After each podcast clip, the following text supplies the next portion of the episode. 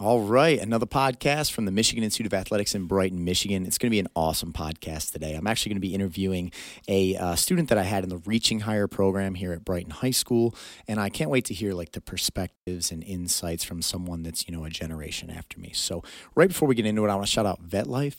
VetLife is a 501c3 nonprofit company. It's a company of veterans for veterans. Every veteran faces difficulties when they transition from active duty back to civilian life, and VetLife is there to ease that transition. If you want to reach out to VetLife, you can do so through Instagram or Facebook, or check out their website at vetlifetoday.org. So, without further ado, I want to introduce Janelle Rigel. Uh, Janelle, you know, I gave a quick synopsis of who you are and how we met. You know, you were a member of the Reaching Higher program through Brighton High School. But uh, I want to start this podcast like I start all my podcasts. I want to take it all the way back. You know, where were you born and raised? What was your family dynamic like when you when you were young? You know, what were the things that were influential to you or that you think kind of helped shape you into the person that you are today? And then we'll start to discuss some of the, you know, I- impacts of reaching higher in your perspectives, etc. Okay. Um, yeah, my name's Janelle Rigel. I grew up in Brighton, Michigan. I uh, my family was always like super close.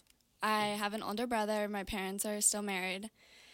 Um, when I was five, I started gymnastics, and I did that for about 12 years, which was like a huge part of my life. I spent my life in and out of the gym 24 7. I went to practice before school, 6 to 8 a.m. I didn't have um, a first hour when I was in middle school. So it, gymnastics was kind of like my second home. Like I saw them more than I saw my family. And I think when I quit, that was kind of like a big part of why I quit was because it was like my entire life. So it was like super hard for me to have kind of like a social life. Like I loved, like I had so many friends. I loved hanging out with them, but it was hard to hang out with them. It was hard to see my family a lot. And after COVID, that we spent six um, six months doing Zooms. So we did conditioning on a Zoom call for six months out of the gym, didn't have anything. And that year I was a level nine, and that was my freshman year of high school. And it was pretty hard to do that during COVID. And when we got back into the gym, it was literally like we had to reteach ourselves, like the whole thing. And I think that kind of that that was also a huge part. Like I think if COVID never happened, I think I might still be doing it and that's like because like when I got into the gym, I had to like reteach myself a lot of things. I had like get my body back into because I practiced five hours a day, four hours a day for five days a week, and like going from not practicing to practicing again was a lot and a lot on my body.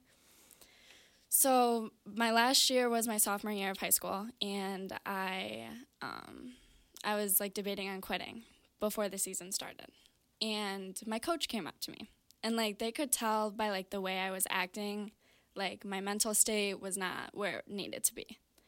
And I was going to be doing level 9 again because my year got cut short. And she told me that she can tell that like I'm over it. And she said that she wants me if this is going to be my last year, she wants me to go out with a bang. So, I decided I was going to stick it out for one more year to see if my mind changed. And I was the only person at my gym that was a level nine.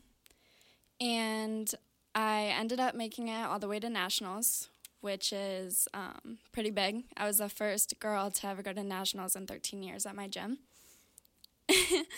and so that was like a pretty big accomplishment. And I was really proud of myself, but I like it still didn't change like how much like gymnastics was like my life and like how I needed to kind of like I knew I was done. Like I knew like I had to move on. So after nationals, I put in my 2 week notice and I was done. And honestly, I still like miss it a lot. Like I still think about it a lot. Um but I definitely think it was like the right choice considering like everything that was like like I almost felt like gymnastics became a chore. And All right, I have a lot that I want to ask you about because I didn't know any of these things. It's crazy we had that eight week program together, and I knew that you had come from gymnastics, but I had no idea that you had been to nationals and your commitment level. And it sounds like it was your entire identity. Like you were Janelle, the gymnast, mm-hmm. and your self worth and how you felt about yourself probably completely depended upon, you know, each practice and how you were doing as a gymnast. Mm-hmm. And that is extremely hard, especially when you're young what initially probably started as a passion became like you have a fear of failure all the time, especially as you climb higher and higher and higher. All of a sudden, now you have this expectation and you have these extreme pressures, and you're kind of looking at it like, I don't even know who I am outside of this.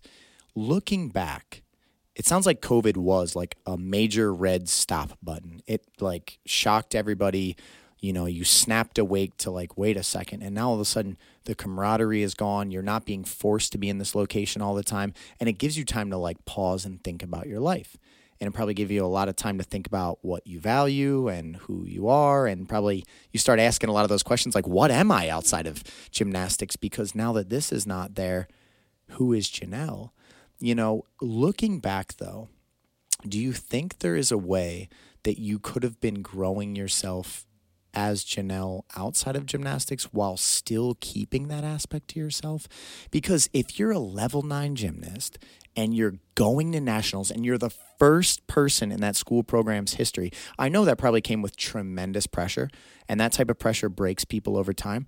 But it also means you had a certain gift because why were you at that level? You were the first person in 13 years that was doing that. You have a gift. When you have gifts in life, sometimes they come with burdens and they they're difficult and they it's a lot of weight to carry and you're like this isn't fair like I don't want to have to do this and you can put the weight down but there might be a certain amount of greatness that comes with carrying that burden and being like yeah I can handle this looking back do you think there's a way that you can you know you could have maybe built yourself during that time with what you know now or was it just like did your passion really turn to you just didn't want to do it anymore? Tell me more about that.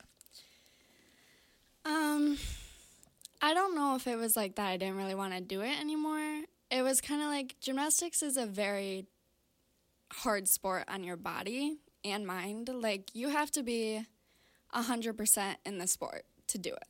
Like you have to, your mindset has to be somewhere, or you have like the chance of getting hurt. Like that's how it is because you're flipping your body around, you're pounding on it 24 7, and you have to be in it 100%.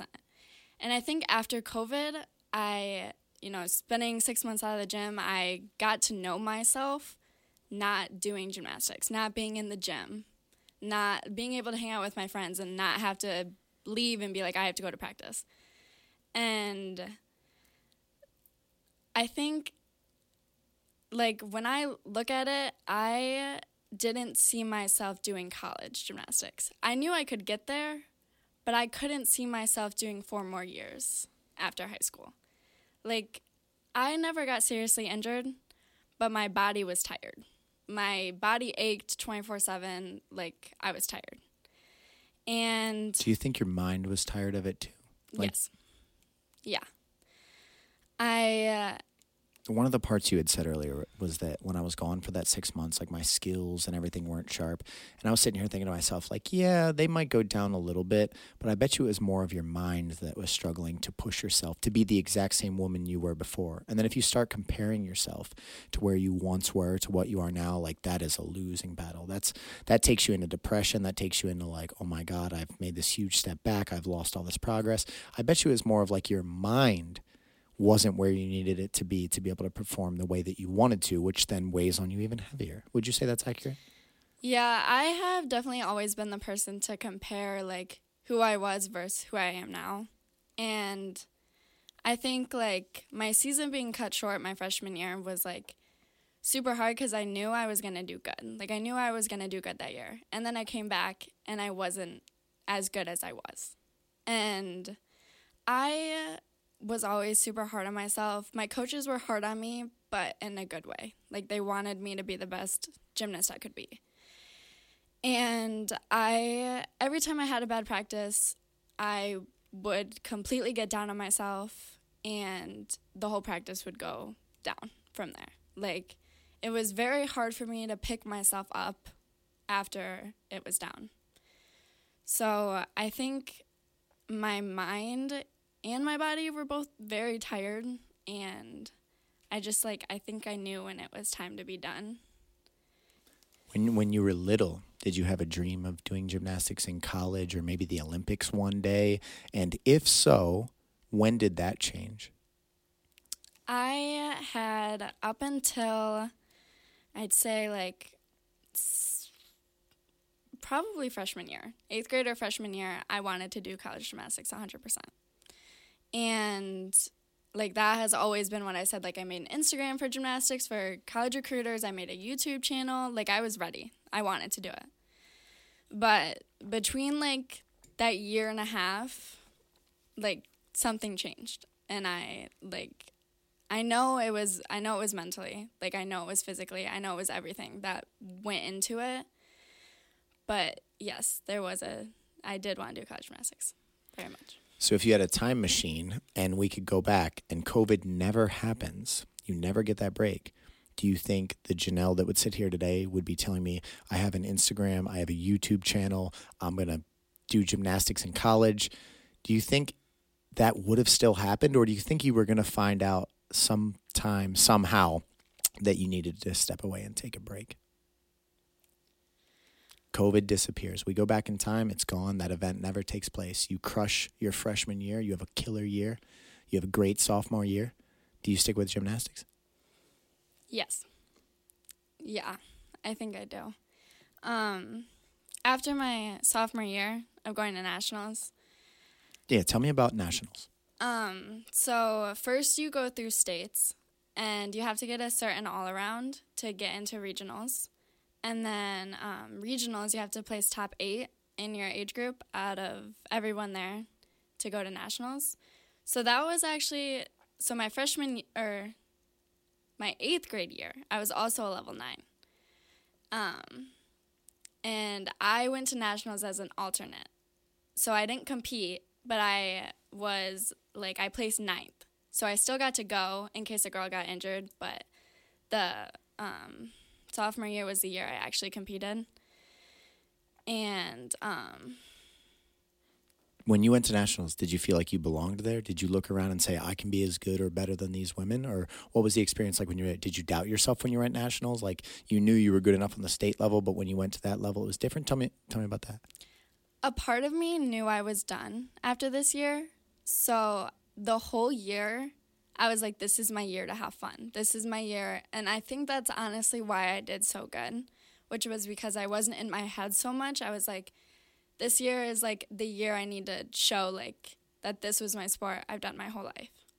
So like I think like I didn't I I was having fun. Like it was a fun year for me. And nationals like meeting new people, being on a region 5 team with those girls like it was it was a good time because I wasn't comparing myself to those girls.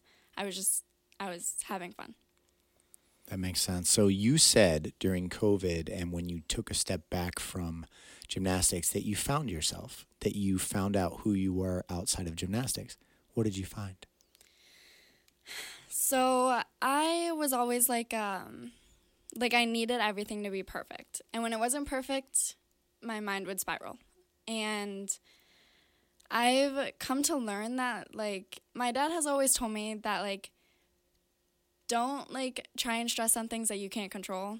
And like I have heard that like throughout my entire life. My coaches, my parents, like everyone that knows me knows I stress so much. I I stress about everything I cannot control. And I think once I quit gymnastics, it was like my time to finally focus on myself and my well-being and I think it was finally time that um, that I like allowed myself to be able to understand who I was, and um, did you journal during this point? Did you write things down? Did you was it just time with friends? Was your interactions different with your family? Did your stress levels change? Like talk about the actual changes that you experienced that you can see now once you you know put your foot on the brakes a little bit? Definitely, I got more time with my friends. and family. And like I said, I was at the gym more than I was with my family because I went straight from school to the gym. So I never really saw my family besides at night. I never ate dinner with my family. I came home and I ate what was left. And so I definitely think being able to be home with my family was definitely something that I needed. And being able to kind of like let loose as like a high schooler and hang out with my friends, like it felt like I was kind of always trapped in like a bubble. I was like stuck as the same routine every day. Like it was school then gym. But once I got out, it was like I went to school and then I could have my free time. I could finally focus on myself, hang out with friends, hang out with family. And the stress level, gymnastics caused probably the most stress I've ever had in my life. And I always like had I had a book, a calm book that I used to read. My mom got me because before meets I used to get like super bad stomach aches, my hands would start sweating. Like it was like a lot of stress. And I think once I got out, that stress like finally disappeared. Like I wasn't like super anxious all the time. Like I wasn't sweating, I wasn't having stomach problems because like I wasn't stressing about gymnastics. I wasn't stressing about having to compete tomorrow and it was just a lot easier on myself in my mind. Do you think though that you're a much better and stronger person from having gone through what you did with gymnastics? Do you think gymnastics has set you up to live a much better life because you've had to deal with it? tremendous pressure, expectations. What you're describing is fight or flight. What you're describing is that biological feeling consumes people when they perceive danger.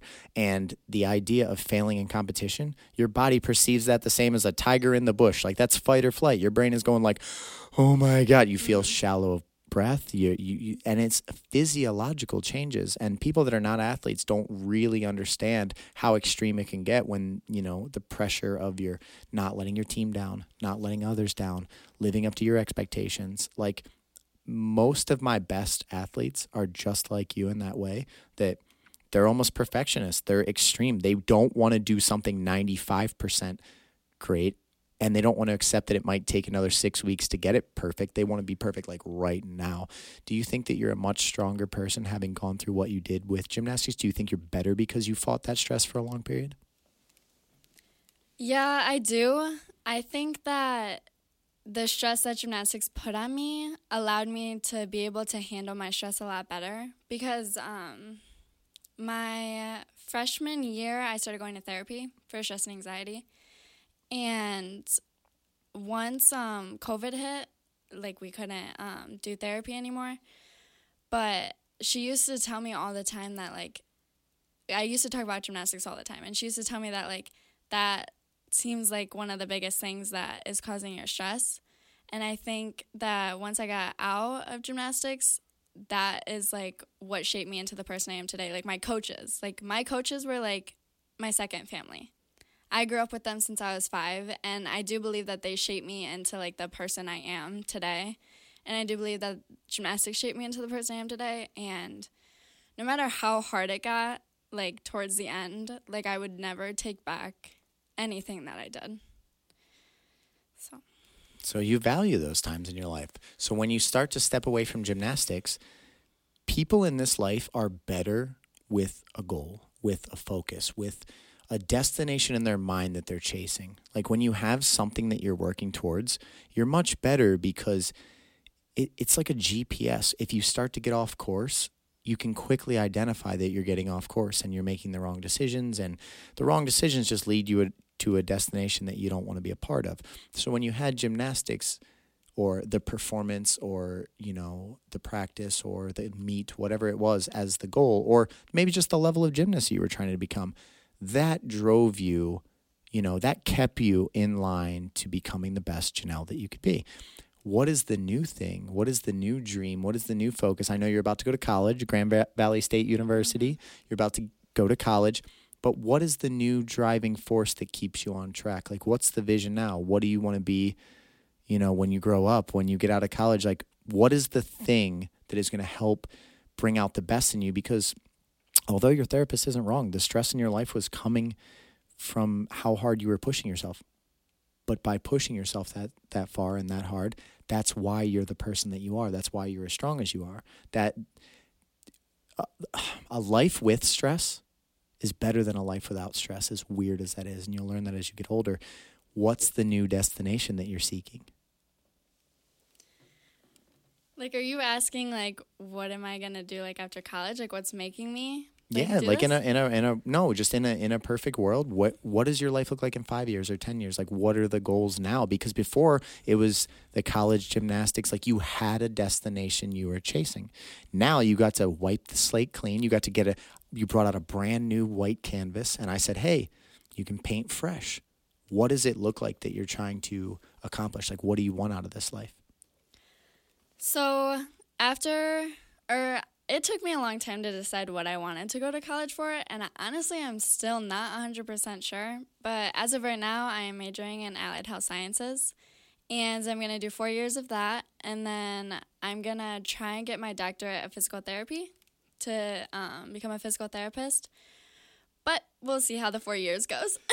and One hundred percent. So you're gonna do like the gen eds, the mm-hmm. basic things, but mm-hmm. you think right now you're kind of looking at like physical therapy. Mm-hmm. You know, it sounds like you might work with athletes because you have an athletic background. It could come full circle. Watch you're working for gymnasts. You know, what pulled you towards that path, or how did that doorway open? gymnastics.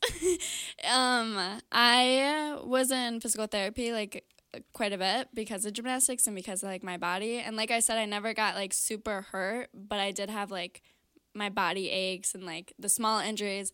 So I was in physical therapy a lot. And my parents have always been like, I could see you as a physical therapist. Like I could see you helping athletes. I cuz you know what it's like. You know what it's like to feel that pain and be an athlete and want to get better so you can go back to your sport. And so I think that is honestly what drove me to want to become a physical therapist was gymnastics and just like being an athlete and knowing how athlete minds work and like being able to like compare myself to how I was and how they are and like be able to help them. Hundred percent. They'll be relatable. Like you can look at them and understand the struggle. And being an athlete and being injured is like the worst thing in the world. Like if you can't do what you love to do, we have a girl right uh, in the gym right now. Her name is Fallon Johnson. She's one of my undefeated amateurs, and she's training for this big upcoming fight. And she's had to work through an injury this camp. And just I've witnessed the mental struggles. Like she's been on a roller coaster because she wants to be able to train the way that she needs to be able to train to prepare for another undefeated opponent who's really tough. And like you know, when your body needs its rest, it just needs its rest. It is what it is, and it's like a tormenting thing to someone that's like you know, probably driven like you. She wants to be perfect in what she does. So it's like haunting her when she's unable. And it's like to have people in your life that can help that process. That's someone you'll value. You you probably value all the coaches and the mm-hmm. physical therapists and stuff you had over the years. Are there any things that really stand out before we turn the chapter off gymnastics? Are there any lessons, moments, events, specific times in your athletic career that stand out to you or people or you know phrases that were said to you that you still think are a large part of how you live today how you think today anything like that. A lot of times coaches really you know they have a tremendous impact on people and they impact them way more than they realize. Was there a couple people like that for you in your story? Yeah, so I had um, three main coaches. Well, I have had a lot of coaches over the years, but I had um, three main coaches for like my last like five years or six years, I'd say. And um, Coach Billy was my bars and vault coach, and Coach Michelle was my beam coach, and Coach Melissa was my floor coach. And to start off with, with Coach Melissa, she has been there since I was five. And um, Coach Billy was there too, but he had left to go to a different gym and then he came back. But Coach Melissa was always like the person that it's like, there are other things going on in your life, and it's like, she always told me how it's not as easy as everyone makes it seem to kind of like leave that stuff out of the gym. Because like um there were other people that told me like when you're at gymnastics you need to focus on gymnastics and not everything outside of gymnastics. But it's also it's not that easy. Like it's not as easy as people make it seem to just forget everything else and just focus on the thing you're doing. And so i think being able to talk to her and like know that she saw me struggling like she saw when I wasn't in the right mindset, she knew. And she was always the person to come up to me, have a conversation with me, and get me like on my feet again and get me like going on the right track again. Because when you're there for four hours, you want to make the most of it because you're there for four hours. You can't do anything about it. You have to be there. And Is that a standard practice? Four hours? yeah, we practiced um, five days a week for four hours. Oh my God. I that isn't ah man, that almost feels counterproductive because you can only just push yourself and take in so much at once.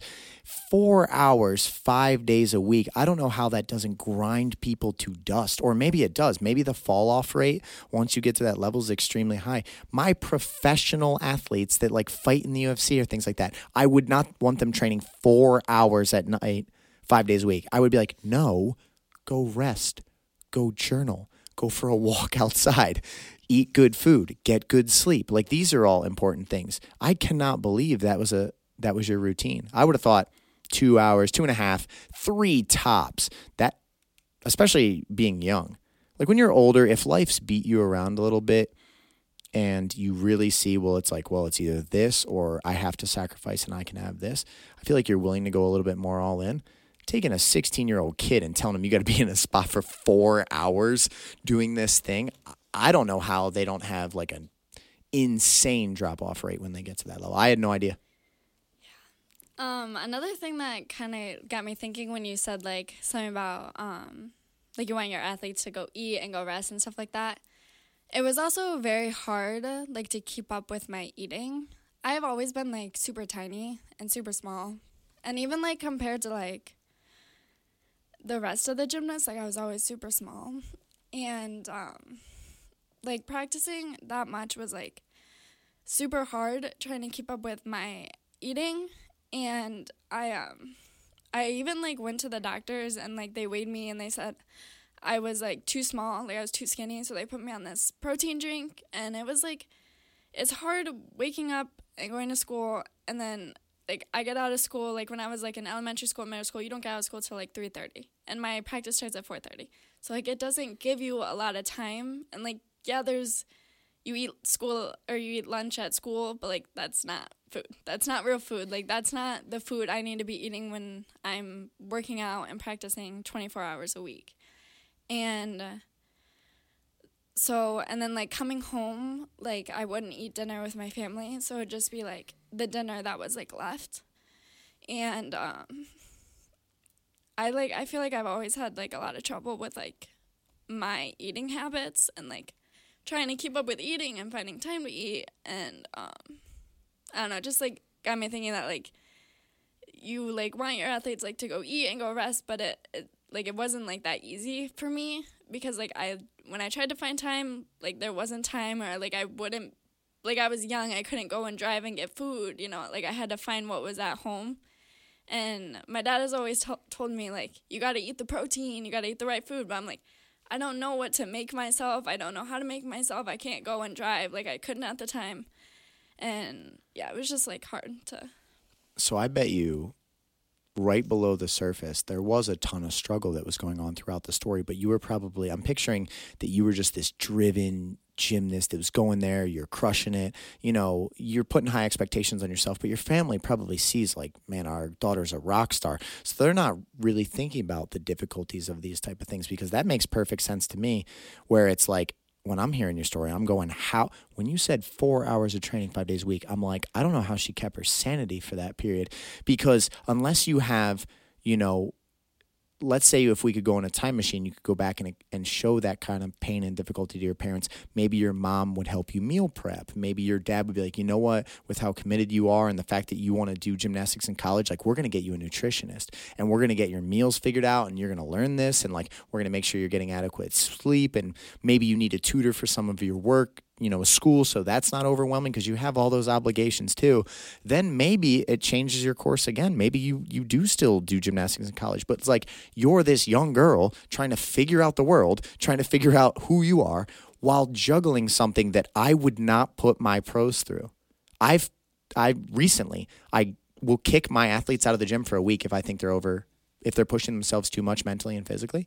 I will tell them you can't come in next week enjoy the week off. And they're like, what am I going to do? I'm like, I don't know. Go out in the sunshine, spend time with your friends, play video games, like do something for you, but don't train because you're getting to a point where if you hold the gas to the floor for too long, the engine is going to blow up. And it's like, as soon as you tried to talk about that, you got emotional because there was an extreme struggle that you were juggling without the answers for how to solve that problem. It's like anyone that's listening to that. Imagine you have to go sit in school for eight hours a day. You get a tiny little crappy school lunch that is not what you need to be eating if you're an athlete. You're going to have a one hour window where from the moment you get out, you then have to transport yourself to this location. You're running around. It's like a whirlwind. You have to adequately fuel yourself, but in a way that it's not you know, so much that you can't train accurately. You're going to do that for four hours. And then right before bed, you have to find a way to get enough fuel to heal so that you can do it all over again. That is like, that's, it's insane that you kept it up for that long. And knowing what you know now, maybe just some conversations with loved ones because you know I briefly met your parents at the Reaching Higher graduation and they seemed like incredibly supportive and so proud of you, but maybe they didn't realize how much struggle you were actually going through, and maybe you being like, "Mom, like I need help where." I like we got to learn nutrition together or I got to start prepping my meals at night. Would you be willing to cook like a bunch extra dinner and I can like box them up and I can take one with me to lunch so I can get the food that I need or you know, maybe that could change the course. But those are things that I think it's really good that you talked about that because a lot of people don't see those type of struggles for an athlete. They think the only hard part is training.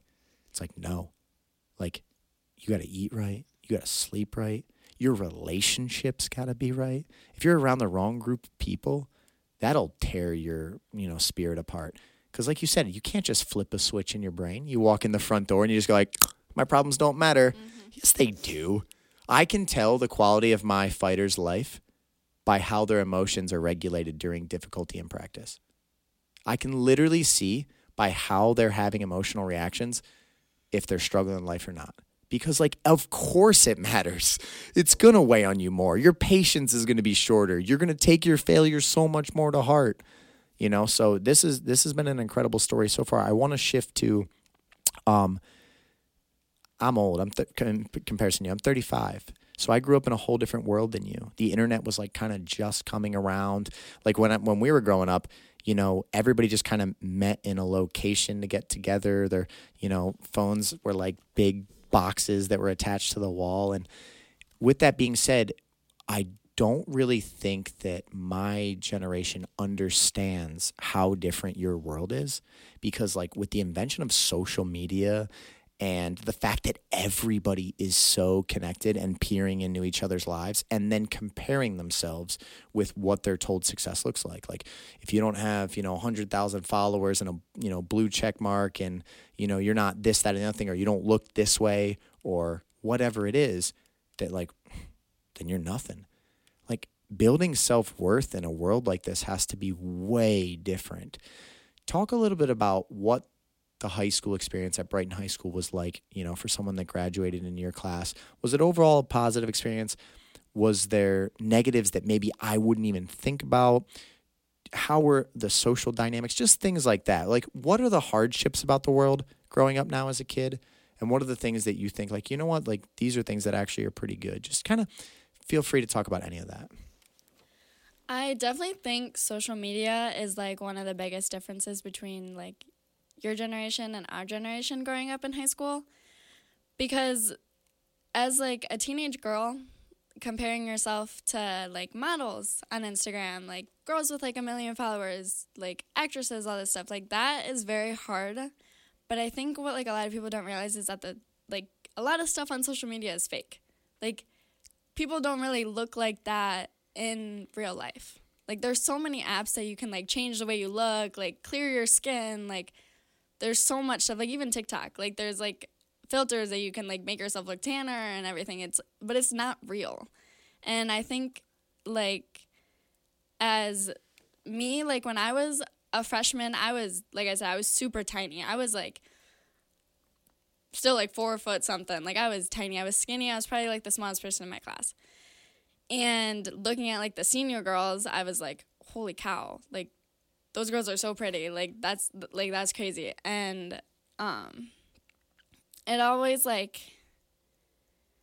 I think I would definitely say that comparing is I I don't I can't really speak on like how your generation was with like the comparing and everything. Like I guarantee like there was comparing but not like the comparing on social media. And um, with social media, it's like that's everyone's way of like communication now. Is like that's like you don't like go like meet up with someone to just like talk to them. like you talk on social media and figure out plans. Like you don't like I there's a part of me that loves social media just because it's social media. Like everyone loves TikTok, everyone loves scrolling on TikTok and seeing everything. Then there's a part of me that's like I wish I knew what it was like to grow up without social media. Because I feel like things would be like so different and like also like another thing with like breakups or rumors being started. Like breakups are really hard because like like you can literally stalk their social media and be like, "Oh, like what is this person doing?" and all this stuff, or you can like stress about like a bunch of stuff that they're doing and like rumors being started. Like I think social media is one of the biggest way that rumors are started because of like Snapchat, texting and like no one actually knows what is going on because you're just texting about it. Like it's not going on in person, it's going on through social media. And but I also think that social media is like a great way for people to connect. Like I definitely think that there are positives to social media and like connecting and like finding your community with people is like a super big thing with social media because like you can look up pretty much anything and find the answers to it. And I think like that has helped our generation, especially my parents are always like, school is so much easier for you guys because you guys have all this technology and everything and you guys have social media to look up answers with. I'm like, that's fair. like like we do. Like I think social media and like apps and stuff like that has definitely made life easier in a way, but has also made life a lot harder in a lot of different ways. 100% because just because the information is out there doesn't mean that it's accurate either you have 1 million things you have to decipher through to determine what you believe to be accurate correct the right reality the right group like we didn't have all that we like we would just go to a textbook we just like flip open our book and be like well the teacher said the answer's in this chapter so this must be the answer it's like you know there are positives and negatives for sure and the connectivity is both. You were just speaking on the duality because, like, back in the day, a lot of the things that people thought they kept in their head.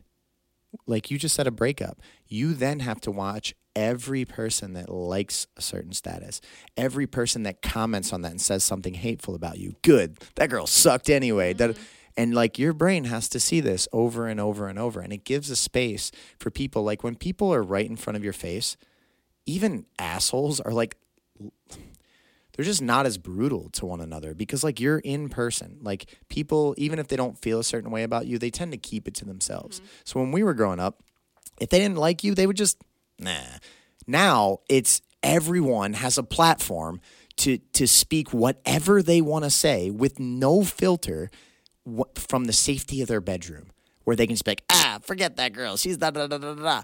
Like, and it, it just makes the world a little bit more venomous, is what it is. It just makes people like keyboard warriors. Like, the, I mean, you know, in person, they probably wouldn't have half the character necessary to say some of the things that they say online. They wouldn't have the courage to be who they are on the internet, but they're willing to be it like that. Well, the problem is everybody sees it, and you're being judged in every single thing you do. Every life event going on. Oh my God, did you hear what happened? with Janelle. Did you see that on social? Did you see it on Snapchat?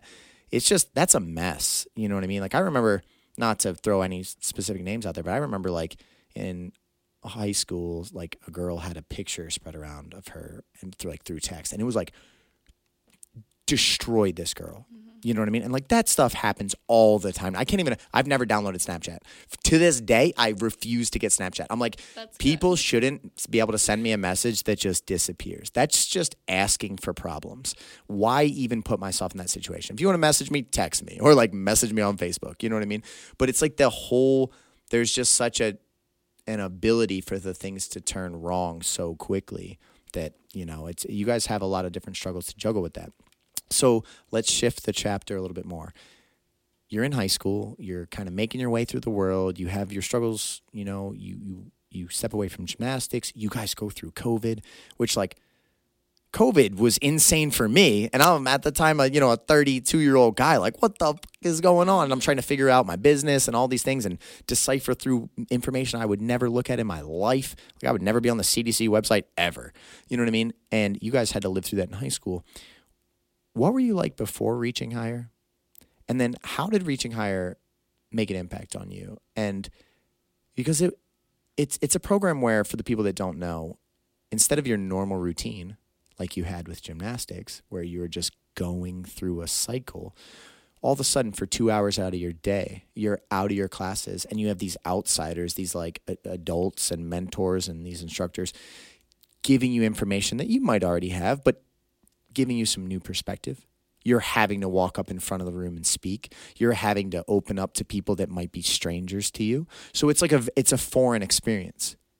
What was it? What were you like before? How did reaching higher impact you? And then we'll start to unfold it from there. So, like I said, I have always been a perfectionist and I did not know how to handle like stress or how to deal with literally how to deal with life. Like I didn't I didn't know how to keep myself moving or I didn't like plan my future out like the way I needed to.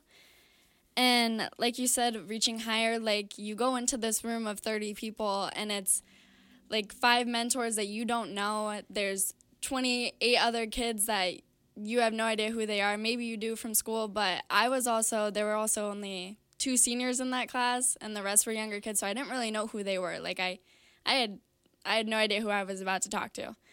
And like, I think that that was probably the best way for me to be able to share like the person I was is because I didn't know them but I got to know them. And like listening to everyone else's stories, like I was always the crier. I was always the one that like felt the way that they were talking like it like hit me. And I think being able to be so comfortable around that group of people really helped me like figure out kind of who I was and figure out like the kind of person I want to be because there's so many things that people go through that you have no idea. Like the amount of stories that I heard that like I could look at them and I would never think that they were going through that just because of a smile on their face. And it's I think it's just crazy that that's like how people like they have this perspective on you, but they have no idea who you are. Like they truly don't.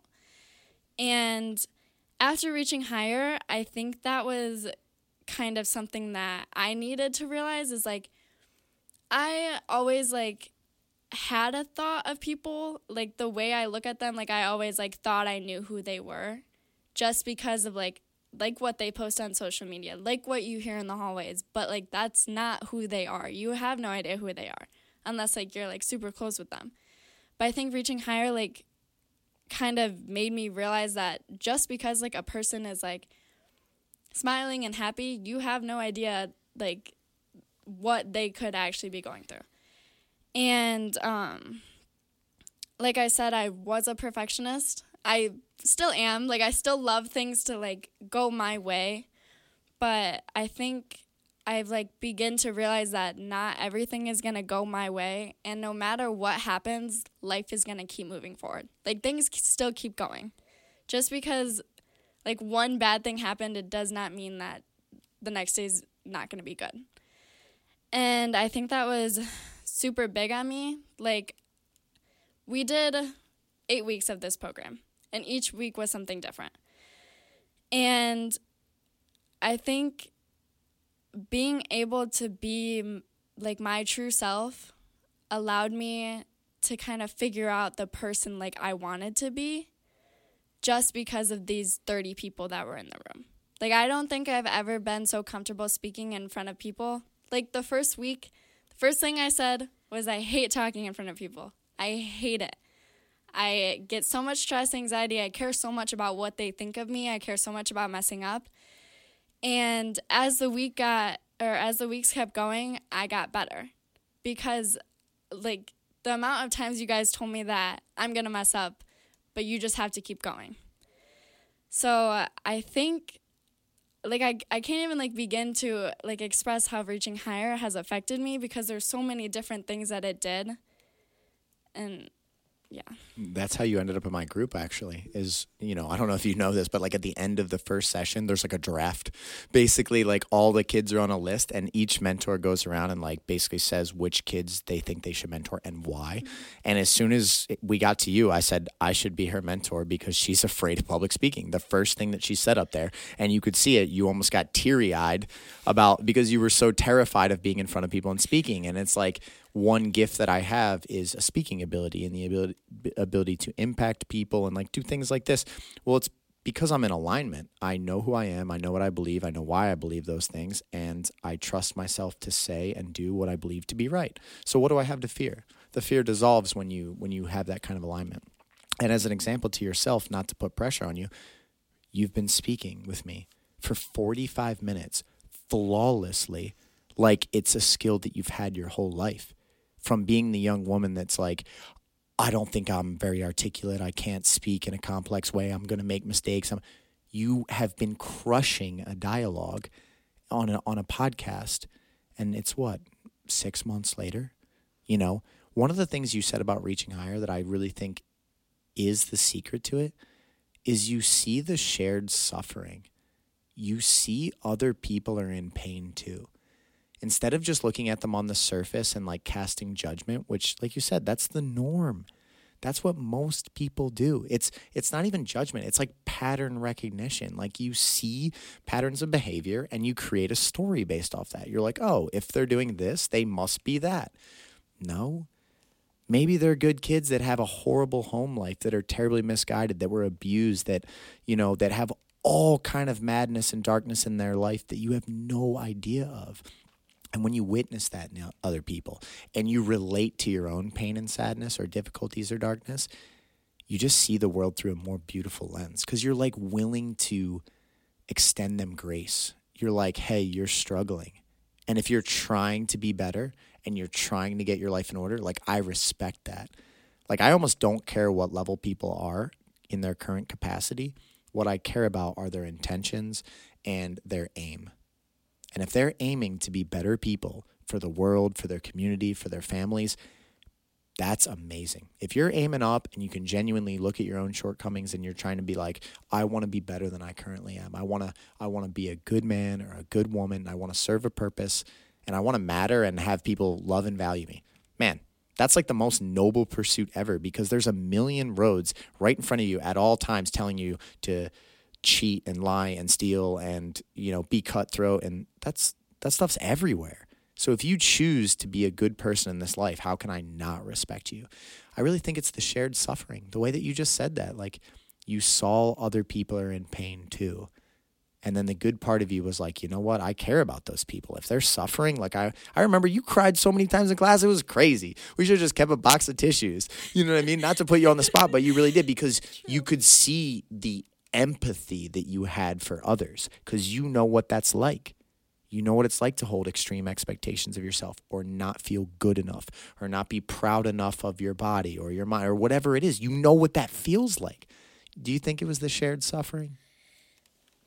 Yeah, um I just I thought it was crazy. Like I still can't get over like how I didn't know these people like at all. Like I had no idea like their stories and like I just I think it's crazy how they were so comfortable to share those stories with like complete strangers. And like none of us are the same but in a way we are because everyone is going through something even though it's not the same thing. Everyone is struggling. Everyone like has a different story to tell. So i just i think like reaching higher like that was something that opened up, I think, for everyone is that you're not alone and you're not the only one that goes through something, and that other people know what it's like to be in your shoes. Yeah. So we went through that eight week program, and it's like every kid in that class made progress the mentor saw it, the instructor saw it, like you guys saw it. Like everybody created bonds there and they valued each other more and they became more than what they were before they started that class. But then all of a sudden the program ends. You know, we have graduation, reaching higher ends, you go back to the normal school routine. what are the lessons that stayed with you or the things that you still hold as valuable? And do you think school should maybe be maybe consider something like an ongoing program like that? Because memorizing historical facts, working on like all these different classes, so much of this is not preparing you for life. What actually prepares you for life is teaching you how to get your mind in order so that you can be the person that shows up as present as possible, that can interpret the difficulties of life and make the best decisions. Reaching higher or programs like it, they provide that type of guidance. And it's like when I get done, every time we have a graduation, I just had my second group of kids from Brighton High School and we had the graduation. And it really made me think back to you guys. And I'm like, these programs shouldn't be so short lived. You shouldn't give these kids this little fire in their life or this little spark and then be like, all right, you know, you had eight weeks of uh, one session a week. Good luck. Schools, in my opinion, should implement programs like this for children to know that they're not alone and know that other people are struggling and really prepare them for what life has in store. You know, what do you think about that? You know, Reaching Higher ended what are the lessons that stayed with you? What were the things that were difficult? And do you think this is, a, is something that schools should literally integrate for a healthier society? Something that really stayed with me was something that you always said was about how you are going to be the only person to become the best version of yourself. Like you're going to be the only person to make yourself be the best person you can be. And um you always said that like when we had like the stress um, day and we talked about stress, you always said that stress is good, but it's the way you take in stress and it's the way you deal with it. And I think those were always something that really stuck with me for reaching higher. And also going back with like history and English and science, like, yeah, those are classes you should take, but you take them four years in a row. And like, they're not that much different from what you take the year before. Like freshman year science versus like junior year science, they were not that much different. And I feel like, yes, like depending on what you go to college for, those are important skills to have. But I think the skills that Reaching Higher taught you are skills that are to actually get you through life and get you to the point in life you want to be. Because reaching higher skills are skills that you mentally need and skills that will help you push to be the best p- version that you can be. But the classes you take in high school are classes that just don't do anything unless you're going to go into something in college with that. And um no, you, you made a great statement. You made a great statement, and and I think you hit the nail on the head when you said like these are the skills that allow you to be healthy, you know, in your mind, in your life, and if you're doing your best, thinking your best, operating your best, being able to go, make goals and handle stress, and you know, work on your communication ability, and that is going to pay dividends in every single thing that you do. Like, so what if you have knowledge, but you can't articulate it? So what if you, you know, know historical fact, but you can't sit in a stressful environment in the job interview of your dreams and portray who you are to the other person? You're, you're, the doors are going to get closed in your face that are meant to be opened. So you're about to open a brand new chapter. You're about to go to college. You're about to go to, you know, Grand Valley State University. I'm sure there's tons of stress with that what are your expectations? When do you start? What do you think, you know, this next journey is going to be like for you? How is the Janelle that, you know, is going into this experience different and prepared for college than like the girl that was strolling into high school? You know, it's just the, like you said, more of a single identity gymnast. Where's your confidence level? Are you ready to take on this next challenge? You feel really good about it? You're excited for the next road? Are you more fearful, etc.? So I start um, college in late August, and honestly, I am not scared at all. And um, I was hoping you were going to say that. and even though like I'm gonna be two and a half hours away, that's still not too far that I can't come home. And I'm also rooming with one of my best friends. So I also, and four of my other best friends are also going to Grand Valley. So we're all, like, it's going to feel like home because they're there. And I think a big part of me being able to be ready for college is my confidence level. Like I was a when I was a freshman, I was this tiny girl like I got to get through high school with these big kids, like what am I going to do?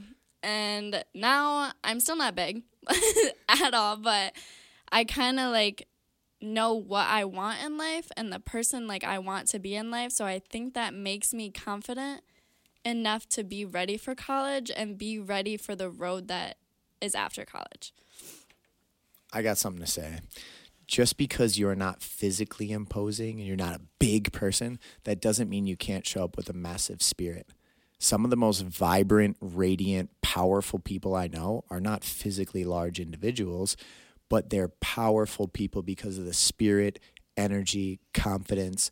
They just they they just radiate a different, you know, force about them. So even though you have physical size limitations, you need to realize if you really put yourself in order and you maximize your confidence and you show the world who you are and you don't let it push you around and you create healthy boundaries and you you know you you show up as the fullness of yourself, you're going to be intimidating to a lot of people because of that presence. Like you I don't have to really tell people I'm a professional fighter. The environments that I show up in, people just feel the energy. Like people don't think like, oh, that's the guy that I should just mess with. So it's not just your physical presence. You ever hear the Shakespeare quote that, you know, like, although she be little, she is fierce. Mm-hmm. Although she be but little, she is fierce. Mm-hmm. Forget your physical presence. If you show up with your confidence in alignment, your morality in alignment, you and your girls are about to take on the world and like you you temper that with morality and being the best version of yourself possible, you can make a tremendous impact the the most powerful person in the room can sometimes be the physically smallest because power isn't just from physical attributes. It's from impact. It's from influence. It's from the leadership qualities that you have. People will want to follow you because of who you are not because of how you look. Some people might follow you because of how, how you look like if they're just following you on the surface, maybe they might, you know, like you said at the very beginning of the story, you were like, I looked up to some of those senior girls and like, oh, they're so pretty. They're, yeah. If if you're looking on just the surface, but what you want to find in life is people with depth. You want to find people with extreme character. You want to find people that, in their good times and their bad times, they've shown to be stand up people that would be there for you, that would be there for their friends, that would be there for their family. Like that's what you want to put your life around. And you got to keep a clear lens. Like when you go to college, for as much beauty as there is, there's a lot of chaos out there and there's a lot of darkness in the world. And there's a lot of people that will try to damage you in any way they can.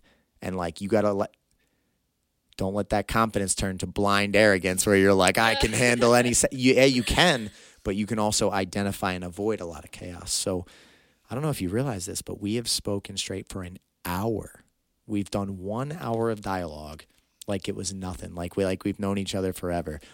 Just anything else you'd like to say on the podcast, anything about the college venture ahead, anything about, you know, just thanks to friends, family, just anything else you'd like to capture in this moment in time. And then, you know, we'll wrap this thing up. And then maybe, you know, four or five years down the road, hopefully you're living an incredible life. You create a story that's worthwhile to you. I'd love to catch up and see you know if if you if you made it happen. So just anything else you'd like to put on here and then you know we'll wrap this up. I would definitely like to give a big thanks to my family. And um my mom has always been like the person that I can talk to and the person that I know will always push me in the right direction. And um same with my dad, but like it's kind of hard like when it's like girl and girl, but um I definitely think my parents are my biggest role model and my dad is the hardest worker I know. He works from home every day, gets up at 6:30 when I go to school, gets done working around 5 or 6 every day. Like he works his ass off 24/7. And um so I would definitely need to thank my parents for like the person I am and 100% my coaches for pushing me to be the best version I can of myself because without them I definitely wouldn't be the person I am. and my friends for sure because um you know they're they're my best friends. Yeah they're my best friends. And anytime i'm having a hard time i know that i can go to them. And i also know that they never push me in the wrong direction. They always push me to keep going forward.